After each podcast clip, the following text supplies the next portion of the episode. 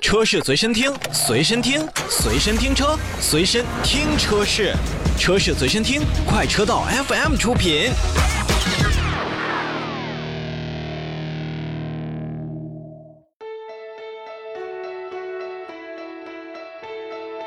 欢迎收听快车道汽车评书馆儿，大家好，我是洪城 大。家好，我老车。今天呢，我们来跟大家说一个例子。哎，这个例子或许是很多年轻人目前的一个小梦想，对或者是一个小目标。嗯，有点代表性。怎么讲呢？嗯，就是家里人给了你点钱，然后让你买一辆奔驰，那么月薪一万块钱，你能不能养得哎起？这位朋友的案例呢，说起来挺具体的。我跟老车其实当初想拿出这个案例的时候，也有一些纠结，有一些讨论，觉得这个东西够不够代表性。但是其实老车有一点说服了我，就是真的很多年轻人的梦想就是能有一辆像奔驰啊，对，宝马呀、宝马呀，奥迪或者奥迪呀哎，对对对，价格呢也就卡在其实这台车三十万或者是啊三十多万，嗯都卡在了这个级别哼，当中。对对对，有的时候呢，甚至月薪还不到一万的朋友，就是嗯可能几千块钱的朋友，嗯依然有这样一个梦想。对那么我们今天呢，就正好拿着这个一个案例跟大家来说一下。嗯，如果你有一个这样非常好的老丈人，给你扔了二十万首付让你去买奔 C，、嗯哼那么月薪一万，你是否养得起？哎，首先这位朋友呢，他的案例里面是一辆奔驰 C 啊，呃，在几番纠结之后呢，他选购了一辆奔驰 C 的260运动版。多少钱呀、这台车的裸车价呢是三十五万零八，优惠完了呢？优惠完是三万，就是裸车价是三十二万零八。哦然后？呢，它又是有采用的这个两年低息贷款，这样的话，他算了一笔账，能够把这辆车从 4S 店开走，它需要的花费是二十万零两千二百四十七元。刚才红叔说了，还有个前提条件，二十万零两千，对他有一位非常慷慨的老丈人，给他资助了二十万，他就自己拿了两千块也钱，就是说，啊，算上他老丈人给他这二十万块钱呢，他能几乎没有什么压力的，先把这辆奔驰 C 从 4S 店开回家了。嗯，但是只给人家四 S 店二十万是不够的，对不对？刚才我们说了，这辆车还月供啊，哎要有月供，它有它采的是两年低息贷款、啊那么接下来它要开始还款了。我们其实就是想重点来剖析一下他把车开走之后这个还款以及他生活当中的那些事儿。那行，你接下来就给大家盘一盘吧嗯。这盘车裸车是三十二万八，对要算上贷款，算上手续费，算上这一系列的东西，还有购置税，对它，要全开走得花多少钱？他的实际总支出呢应该是在三十六万九，差一点点到三十七万。那就是两年时间，他要还上十六万九，也就是十七万。没错，火啊！哎，两年时间还十七万，这样算下来的话呢，是每月还贷款细算的话是六千九百六十，一个月还七千块钱。。对，将近就是算七千块钱。然后他上牌的时候交保险交得交九千块钱这一些万吧？这都已经算进去了。就是刚才我说合的到，对啊，三十六万九，这都算进去了啊。剩下的那十六万，他已经掏了二十万了嘛，然后再还剩下那十六万九，就是每个月要还这些。我问题来了啊！嗯 问题来了，很直接啊！嗯，一月挣一万块钱，税后吗？也就算在税后吧，到手一万，还七千块钱，嗯，还剩三千块还钱剩，三千块钱还有老丈人，啊，那就有媳妇儿。那肯定啊，目前看应该是没生孩子，可能是没有吧。啊若是生孩子了，肯定也老丈人管。你的意思就是三千块钱找呢，一道插门儿是吧？三千块钱呢，啊，就是你我就要再告诉你这位朋友来自哪儿，你是不是更崩溃？哪儿哪儿哪儿上，海，哎呦， 他牌照呢？牌照还啊没牌照算，肯定有了，有了，我的嗯，天，有了，嗯。上海一位花三千块 钱，所以说嘛，停车，停车费呢？所以说啊这些东西就是我们要关注，其实最重要的核心点就在这儿。大家都说买车不太费事儿，买完之后你养车，这个是我们要好好来跟大家来聊一哦聊等一等，等一等，就是他刚才是指七千块钱还月供，啊。对呀对吗？对还没要平摊到说他两年可能开多少万里日常的保养费用当然没有了。啊。你这是从车里的贷款，你就是你买车的那个价格，你要还给人银行的。然后我你听我说完啊，那也就是说，其中呢，我们每个月花掉七千块钱，不包含停车费，不包含油费，嗯哼，不包含车辆的日常保养费用，嗯哼。以及可能发生的一些相关的。对啊，洗罚车费单呀、洗车呀、啊修车呃这其他的一些小问题，这都都没算呢。那这位上海的朋友用不用过日子了？还是怎么回事？我特这特别好奇啊。行啊，今天呢节目当中呢，我跟老车拿出了一个案例，就是老丈人给了二十万，嗯，然后要买一辆总共价格到最后是三十六万多的车，是的，然后呢，一个月挣一万块钱，嗯哼，然后你的工资够不够你养车？听众朋友们，听到这里，你是不是觉得对自己的梦想之车非常绝望呢？没有问题，稍后呢，我们会带来更绝望的消 息，包括这台车的养护成本，包括什么保险成本，包括什么停车成本，嗯哼，包括还有什么用油成本，对，我们都会给您都会算跟大家笔说细一账下。，嗯。嗯，休息一下，马上回来。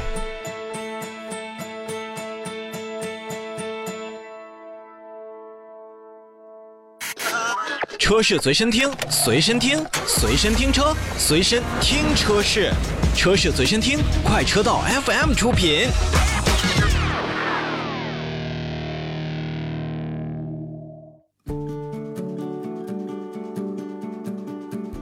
快车道，欢迎回来！哎，汽车评书馆，今天带你们在绝望的边缘，让你想象更绝望的空间。嗯嗯哼，那接下来我们就得说一说这个奔驰 C 的一个保养问题了。嗯我们大家都知道，这个豪华品牌历来保养是不便宜的。啊，作为一台新车，我估计也不太可能有很多人去路边的店保养吧，嗯一般都是从四 S 店，对吧？还没过质保呢，就你去路边的店，我们就以今天的保养的费用给你折一半算。嗯，到不了，你新车不啊太可能那种的。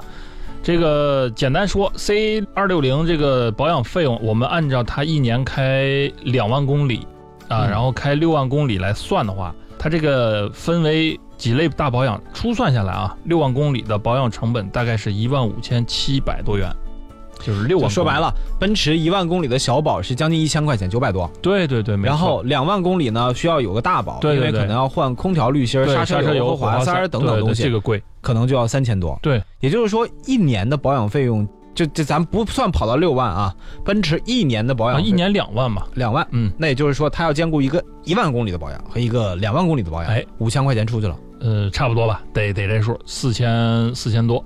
然后你要开到三年头上呢，你还得有个六千多块钱的保养，那肯定啊，那是六万公里大保了嘛，就开始对吧？对，所以说合计下来，六万公里的保养成本总计应该是在一万六。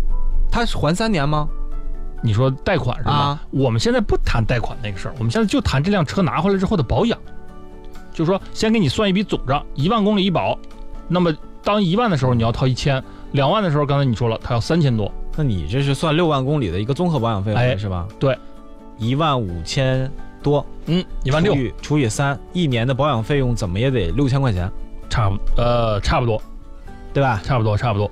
然后呢，这是这会儿还有一个大头支出就是加油，对吧？这刚才我们说的是保养，保养里面是不含这个汽油的嘛？我们就说加油。这个目前来看啊，北京的地区的这个九十五号汽油呢是七块三毛几，上海应该是差不多。呃，如果我们按照它这个汽车一年跑两万公里的话，平均油耗按八点六升来计算的话，加九十五号汽油，那大概的费用应该是一万三左右。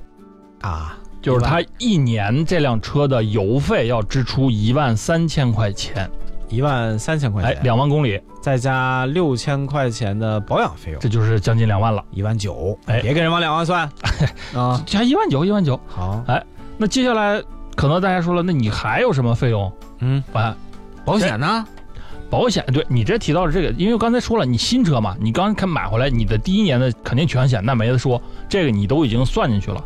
但是你买车之后，你开始就是第二年的这个保养就开始上来了，对不对？然后你这保险呃不保险，你保险就开始支出了嘛。然后第一年，你看我们刚才说了，它的一个呃油费，然后保养费用，再加上我们说到车险的话，跟大家说一下啊，呃，它上的是交强啊，一百万的第三者不计免赔，整个这个这算全险吧，应该是五个险种。这样的话，它应该是支出了大概是九千多元，第一年的汽车的呃保险。第二年能便宜吗？第二年如果你没出险的话，或者加上保险公司给你打折扣，会便宜点啊。你错了，哦这台车是不是现在在贷款？啊，对呀、车的主权在谁那儿？四 S 店。四 S 店会允许你自己上保险吗？一般是店内上保险所以呢，省不下一年一万块钱，差不多。啊，就还是不打折，你想便宜，顶多是你今年没有出险，啊行明年能稍微便宜给点二百块钱京东卡啊，就这样的。那也就是说，一年九千块钱嗯，保险，差不多哎，再加上一年一万三的一万油费，一万三的油再费，加哦再加六千块钱保保养，养，两万八。呃嗯，对，差不多。两万八嗯哼，除以十二是多少？两万八除以十二，嗯，两千多，两千四，一个月合两千多块钱。嗯，然后我们算了，他还贷款一个月要还七千块钱，对，然后一个月再还两千多，这就是九千多块钱。哎，然后他月薪一万，基本上就是见底儿了。到这儿的时候，基本上见底儿了。 但是你你别乐啊，你这一乐，这个也就没有什么了，就是在车的这块儿支出也就这样了。你你你的生活也没有什么了。呃我的意思就是，你看刚才你已经算了，老丈人给了二十万，那说明他有媳妇儿，啊，还有他的一半儿呢。所以他的这个工资基本上每个月就交在车里边了。家里边的柴米油 盐让媳妇儿来买单， 这是夫妻生活要即将爆破的一个导火索的非常重要的一个环节。好，嗯然后哪天呢还得送媳妇儿上下班吧。你有了车，你车全都扔里边了，你家里就有一台车，嗯也就是说你对车的把控是完全的唯一的。嗯那么好，你要是不送媳妇儿上下班，又是一个婚姻感情的导火索，又要被点燃了。嗯送完之后，油耗还要增加，相对费用还要更增加，也就是说，一万块钱真的是到月底，除了给车还贷款和除了加油之外，对真就是一分钱都不剩了。，嗯对，你这是可能我们说的是理想状态，还有一种状态我没说呢。举一个例子，啊洗车你得洗吧，你奔驰 C 你不能总是脏兮兮嗯的吧？自己洗呃，不可能，不可能。你要是有一台奔驰 C，你会自己洗吗？你恨不得找那最贵的。别扯， 在你兜里边已经没有钱的情况下，你除了自己洗，你还想干嘛？对啊，你看这是洗车是一笔费用，刚才我们还没算呢，停车是一笔费用吧？你小区最便宜的一个月也得小两百块钱吧？公司，咱不知道，那那上海也是寸土寸金的地儿，也不会太低，上海，对吧？所哎以说，那么这整个下来，估计一个月又一千块钱出去了。嗯，嗯，你算的1000很保守，对，一千块钱出去了。再一个，你说这个车你不得添点零件儿啊？兜里都没钱了，还添零件呢？那你说行车记录仪不得来一个？脚四 S 垫儿四 S 店送，啊，这个我没问四 S 店啊，不知道送不送行车记录仪。都我都当送的。啊，就当送了是吧？嗯对啊，好吧，那贴膜是不是也送？那能省下一笔钱。嗯，所以说这个算下来，确实啊，我们举的这个例子，就是给大家也做一个参考和佐证。嗯，您的月薪是多少？能不能够得上这个你目前心中那 dream car 那个养车标准？从这台奔驰 C 上面就能够可见一斑。这个还仅仅是养和还一部分贷款，这还是说人。家有有后援支援了一部分呢。我，但其实大概其我可以给大家一个这样的概念，就是如果你买一台车，像奔驰三十六万这个车的级别，怎么才能让你的生活还能够 OK 呢？老丈人直接给你出三十六对，万，我也是这样想，然后你其他你肩负的什么，我们给你算那个账，大概 那就一个那就没有那什么了，没有月供就不用了，那你一个月依然要付出将近三千到四千块钱的用车成本，一半儿吧。我觉得一月薪一万得有一半儿放在车里边儿，这是比较正常的一个支出。突然间觉得还是婚姻夫妻生活要爆炸的导火索所所以就是说到这儿，跟大家再说一下，我觉得还是怎么说呢？还是大家从自己的实际出发嗯啊，买一台自己能够目前来担负得起，不至于有那么大压力的一个车。对，今天说的比较啰嗦和唠叨，但是综合来算下来，就是我们在告诉你，买一台车，你需要不仅仅看到车的价值，还要考虑到它后期养车的价值。这我还告诉大家，新车到手就八折。你这还让不让人买车了啊？一会儿来说说家里有车的好处吧。休息一下，马上回来。车是随身听，随身听，随身听车，随身听车是，车是随身听，快车道 FM 出品。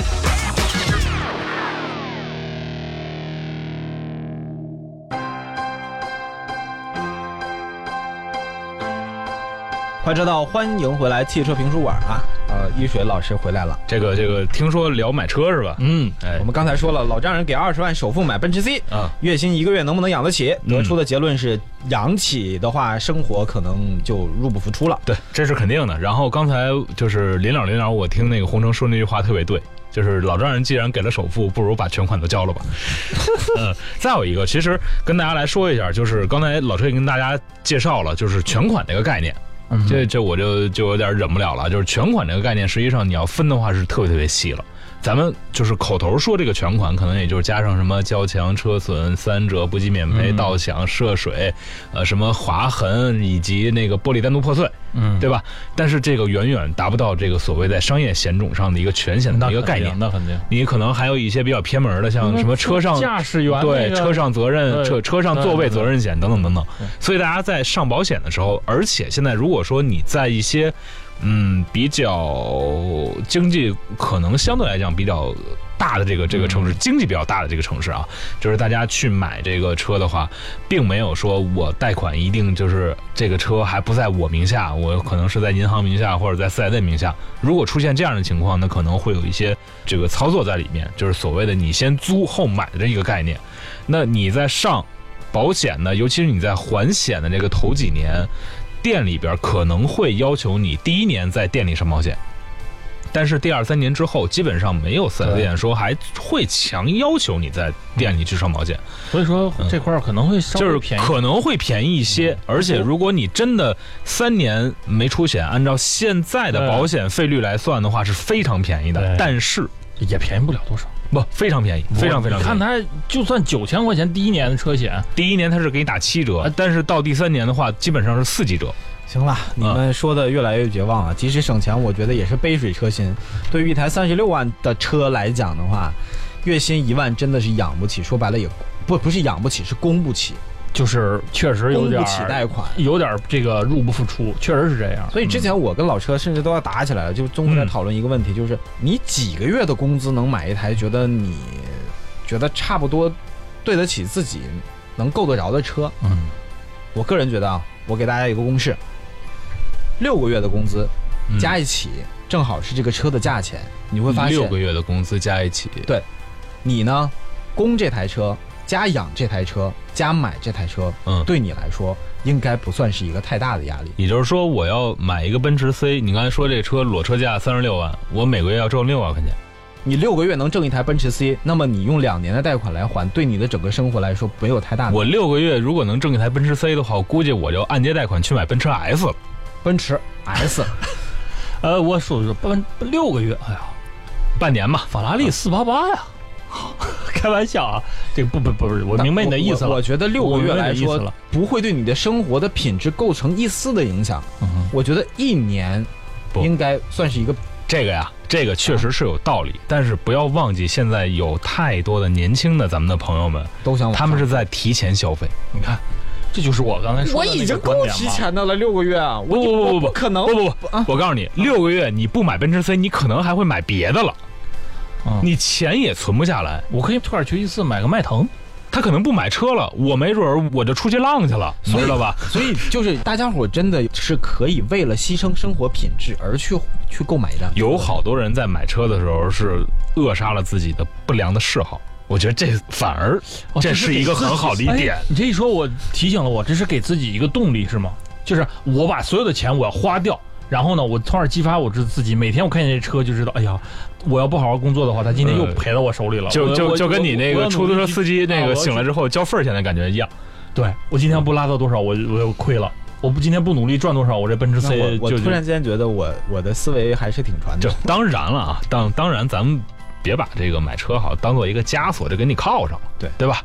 你买车，你开车，你用车，肯定还是图一个开心嘛。所以我们今天这个例子啊，充分的能够告诉相对来你，说比较极端了，它不算极端，还有人给你掏二十万呢，嗯，这其实也不轻松。对。所以说买一台车，下一个你议题是，如果没人给你掏二十万，你还买奔驰 C 吗？